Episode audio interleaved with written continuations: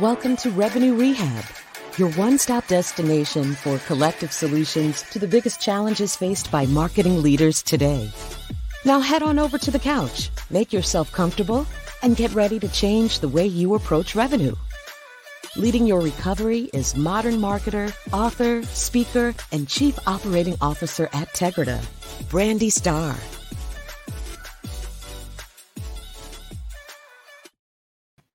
Hello, hello, hello, and welcome to another episode of Revenue Rehab. I am your host, Brandi Starr, and we have another amazing episode for you today.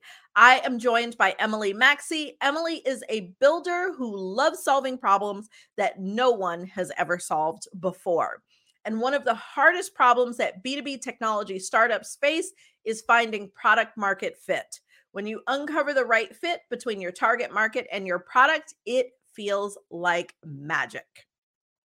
When you uncover the right, um, but without it, it's a good idea and can die on the vine.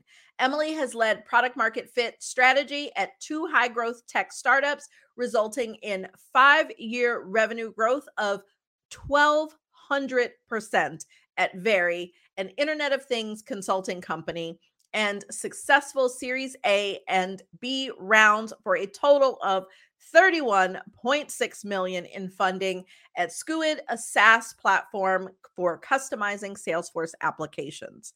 During her career, Emily has held almost all key marketing roles as she grew from individual contributor to executive.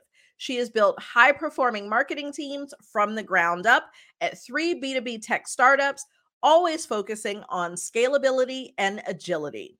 Emily believes in investing in her team members, providing each team member with structured career coaching and a customized career path. She has found that this approach improves retention and engagement and conveys to her team that she truly cares about their development. She actively mentors a variety of marketing leaders to help them build their confidence to advocate for their ideas and themselves.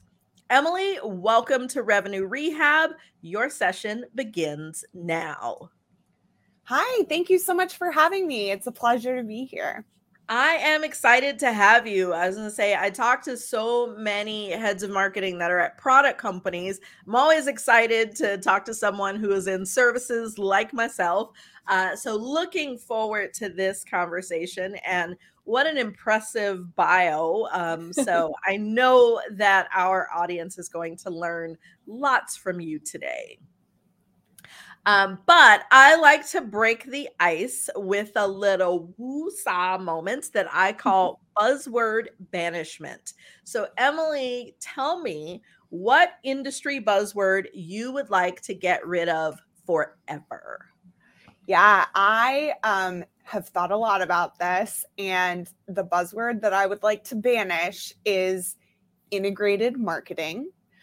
Um, and the reason is that all marketing should be integrated and um, it's just called doing your job and doing it well and um, so that is the buzzword that i'd like to banish Awesome. Yeah, it is interesting when I come across companies who have an integrated marketing team. And so I'm like, well, what do the rest of the people do? like, are they just kind of siloed marketing? Yeah. Like, why exactly would we have a special team that does it right? Yeah. Uh, so I am with you on that one. I am happy to put that term in the box and to banish it forever. so now that we've gotten that off our chest, tell me what brings you to revenue rehab today?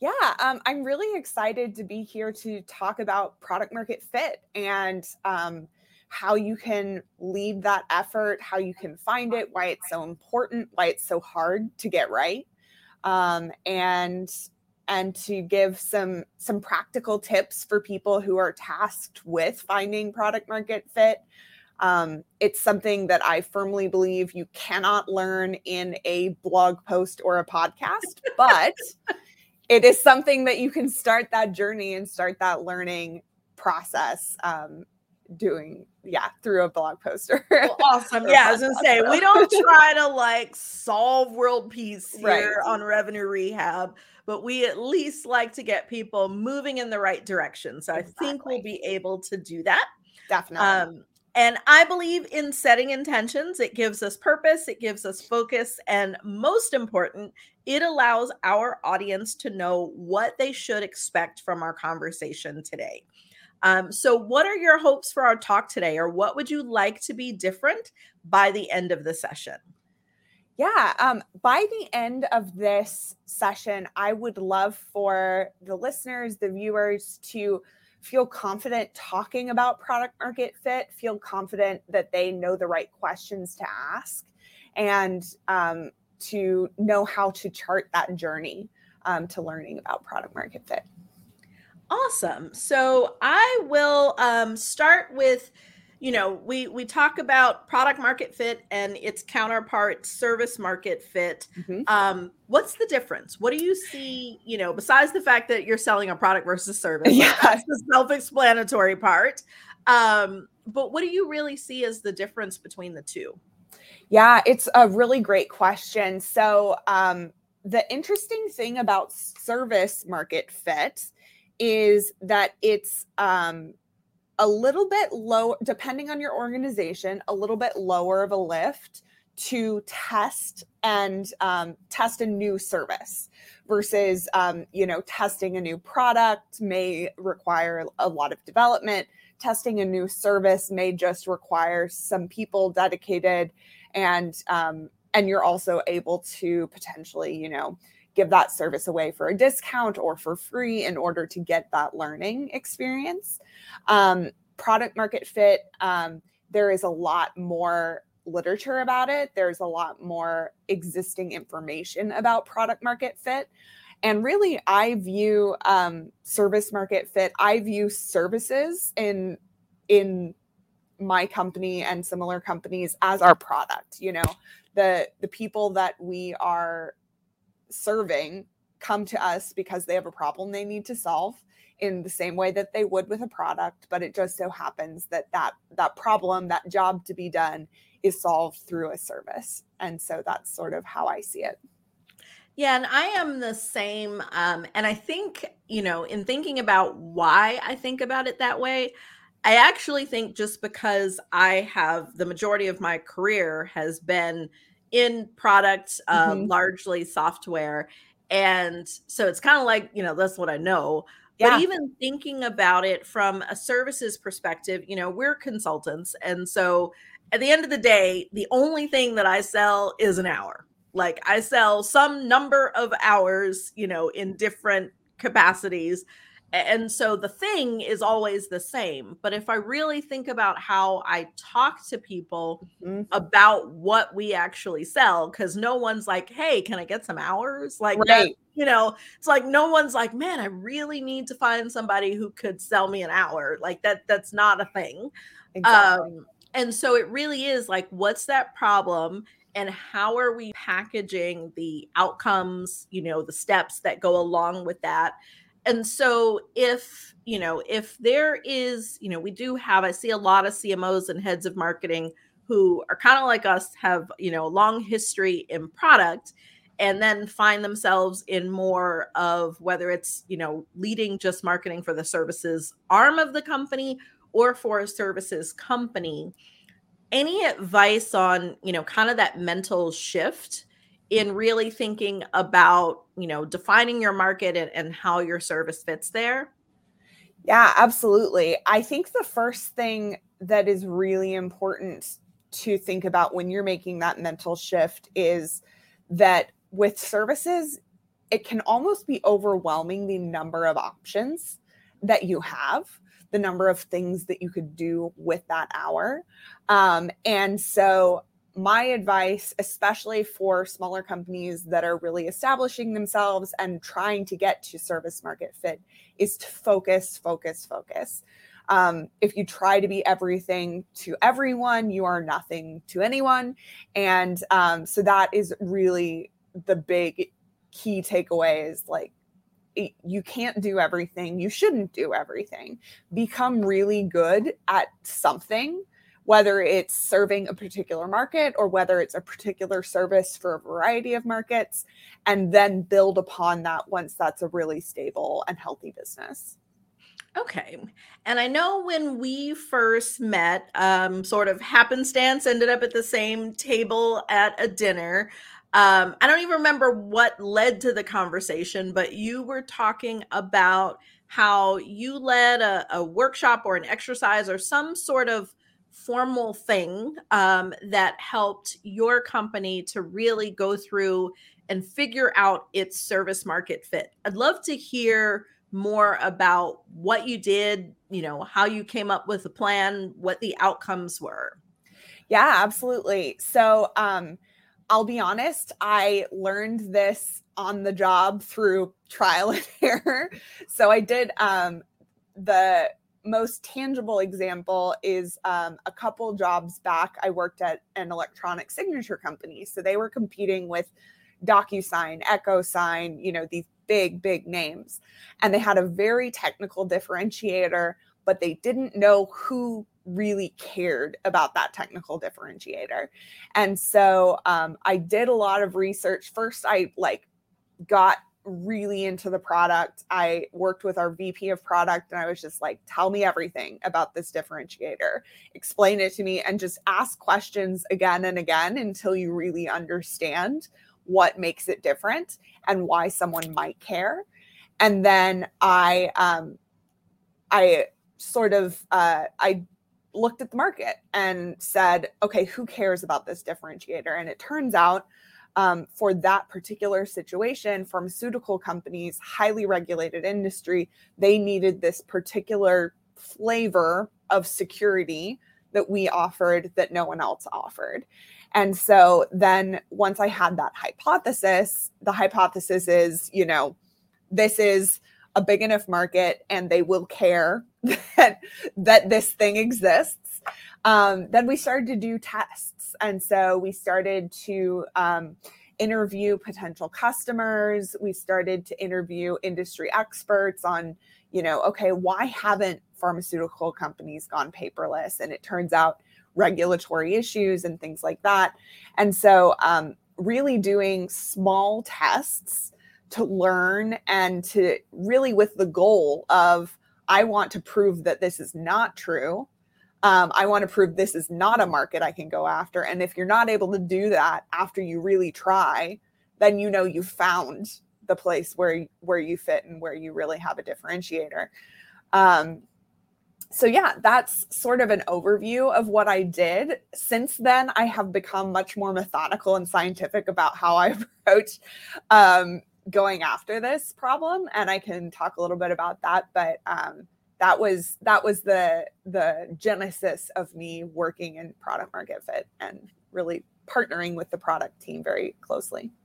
And it's interesting that you say that you aimed to prove that there is not a market as opposed to proving that there is one because i think about you know people talk so much about TAM, what's the total addressable market and you know, how do we go after TAM and what percentage of the TAM we have and, and you know, there's all this focus there on identifying the market, but really flipping that and saying, let's prove this is not a thing. Mm-hmm. Um, is a really different mentality in how you tackle that because I've always struggled with TAM, especially as a services company, because the addressable market is really infinite.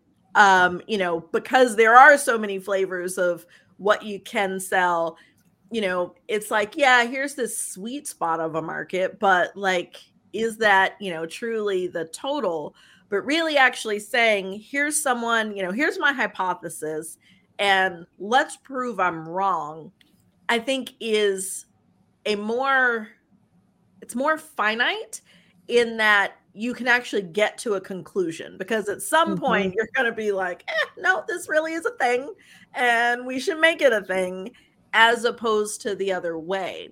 Is yep. there any like what was the like any catalyst or input to you thinking about it that way as opposed to looking at what is the market? Yeah, absolutely. So I always do start with what is the market. Um, but then I go, I I'm trying to think how to phrase this. We are so susceptible to confirmation bias. We want the thing that we found to be the right thing. We want to have the solution be the thing that we're already thinking about. And so if you can flip that on its head and say, no, I'm going after I'm poking holes in this. I am going after every every crack in this and um, really really trying to to see if it holds up. Um, I think that that that reduces the risk. It doesn't eliminate the risk, but it reduces the risk of confirmation bias.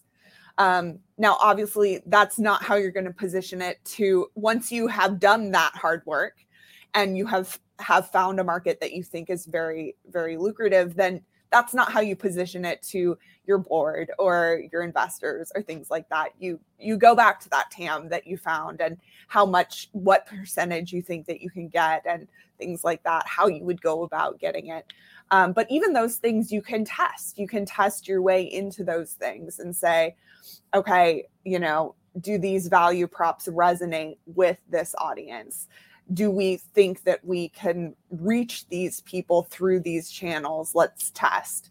Um, so I, I'm a really big fan of hypotheses and hypothesis testing. And um, if if it's a test, it's not a test if it can't fail um, is a is a quote by Eric Ries, and um, I think that that's a great quote. Is you know if the only outcome is like it's good or it's varying flavors of good, um, then it's not a it's not a true test, and so that's sort of how I think about it. Okay, so thinking about um, because testing product market fit is a little more self-explanatory in terms of how you do that in testing service market fit and you did give a couple examples of you know offering it for free discounted whatever in order to get it in the market. But talk more about how you test these hypotheses and you know if i if i'm a service organization and let's say i got a new idea for a way i can you know package hours what would you suggest in terms of actually being able to put it out there and validate you know that this is a good or not viable thing yeah so um the first thing I will say is that the best, the absolute best thing that I have done in this area is hire a badass. I can, I don't know if I can say that, but a, a badass product marketer onto my team. She is amazing. She lives and breathes this. It is what her entire career has been dedicated to. And so um, that has been the single best thing that I've done in this. Um, but I can tell you what she and I have done together on service market fit at Very. Um, so we started with TAM, obviously, to see if the, there's the market there um, for a hypothesis that we were testing. And then we started um, customer interviews. And what we did was we chose lookalike customers for what we thought was what we were going for. We didn't tell them what company we were with. We worked with a, a research firm and um, and had very like solution and company agnostic questions around that problem statement to see is this a pain point for them? How are they solving it now? How are they thinking about it now? And that was the first step. So then once we had identified that there was a problem and that the the people that we had identified were interested in solving it, then there's the question of can we service this market? So there's this big opportunity and there's these things that we already do, but do they match? So we had the market piece of product market fit or service market fit, but did we have the service piece? And so, what we did to tackle that is we went through a series of simulations.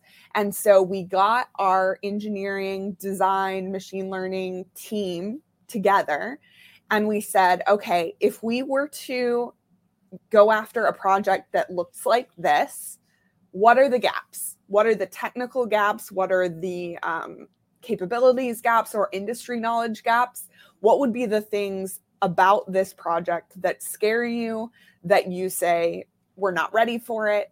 And um, we did several of those and then um, and then went to an actual client that was sort of a, a friendly not a current client but um, a, a prospect and said we will do a consulting engagement for you for free. And and basically did the same thing for them and said okay for your service uh, for your industry can we come on site? Can we watch you try to solve this problem today? Um, and see what that looks like and see where it gets frustrating and see what language you use around that frustration.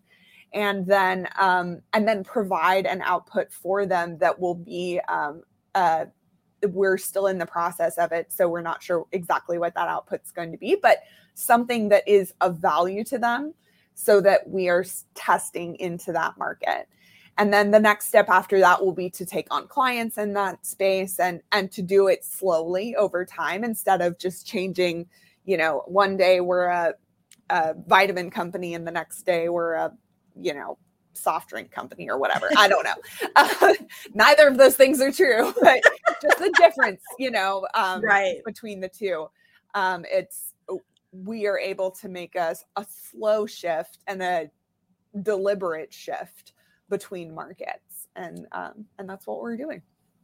Yeah and i like the methodical approach here in you're able to keep doing what you've always been doing and servicing the markets that you already have penetration while having this controlled effort of let's try and go down this path and you're not you know you're not throwing all your resources at it and then you know because i do think a lot of companies um, and you know places i've worked in the past it feels like there's this constant pivot like we're going to run really fast in this direction then we're going to like stop on a dime and run really fast yeah. in this other direction and you almost feel kind of jerked around like yeah it, what are we doing like yes yeah. um and so i think this approach avoids that because the opposite is people don't want to have that and so they just stay the same mm-hmm.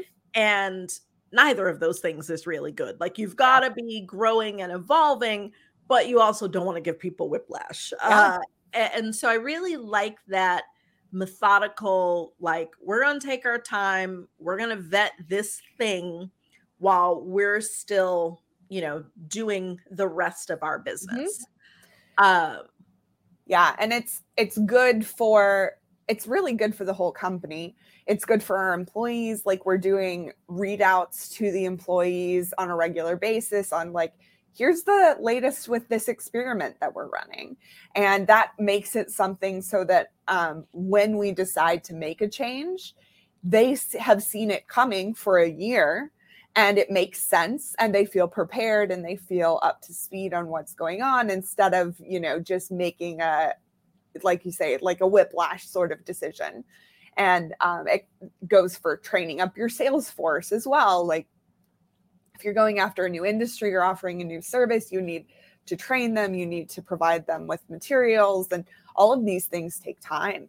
And so um, I'm a really big fan of looking forward a few years and then working backward from where we want to go. I like that. I know in episode three, for those who haven't listened, I talked to Tiffany and we talked a lot about change management. And exactly what you said is what she like hit on repeatedly was the biggest thing about making change management effective is getting people involved early and communicating what is happening so that it is not this, you know, surprise, we're doing this whole other thing. Your whole job's going to change. Everything you know is going to change um, in an instant. So I really like that in putting that together, you know, being able to say, like, this worked, we've tested it, you've been seeing it all along. Now it really is a thing, and let's move forward there. Yeah. Um, one of the things that I constantly hear when talking to CMOs and heads of marketing is you're constantly having to focus your time and energy in different places. You know, you got your board presentations every quarter, you know, you've got whether, you know, leads are up, leads are down, pipeline is here. How do you stay focused on all the things, you know, the, the list of things that are always happening while still giving proper energy to that forward looking here's where we're trying to get to which means we have to take these steps today. Like how do you balance that focus? That's a great question and i will say it is the smaller the team you have or the more junior the team you have the harder it is. Um, I am very fortunate in that I have three amazing leaders reporting to me who uh, more or less go and do the thing and come back when they have questions, come back when they have blockers. And, you know, I'm setting the strategy and the vision and I am, you know, checking in on things and um and they each have very specific mandates. So my head of demand gen is the one who is like, okay, leads are down here's what i'm doing about it here's what i'm going to need from creative here's all the things um, and then i have a head of brand and she is building for the future. And um, so we're in the middle of a rebrand um, launching in october and um, and she is learn uh, figuring out how to create branded experiences throughout the customer lifecycle and how to really curate that experience for customers how to support our sales team all of these things. And then um, my head of product marketing is this you know looking five years out where are we going? What do we want to do? And I will also say that this i don't think that um, this type of an effort in terms of product market fit works unless you have executive buy-in. So my executive team, my ELT is like totally bought in, is happy with the direction that we're going, totally trusts me and and my head of product marketing to execute on this work. And that is absolutely crucial because without that you're not going to have it you know have that once you come to that decision point where you've done all the work along the way and then you have a decision point that's a scary point in time. Even if you've done everything right that's scary. And so um, having that executive buy-in is just absolutely crucial.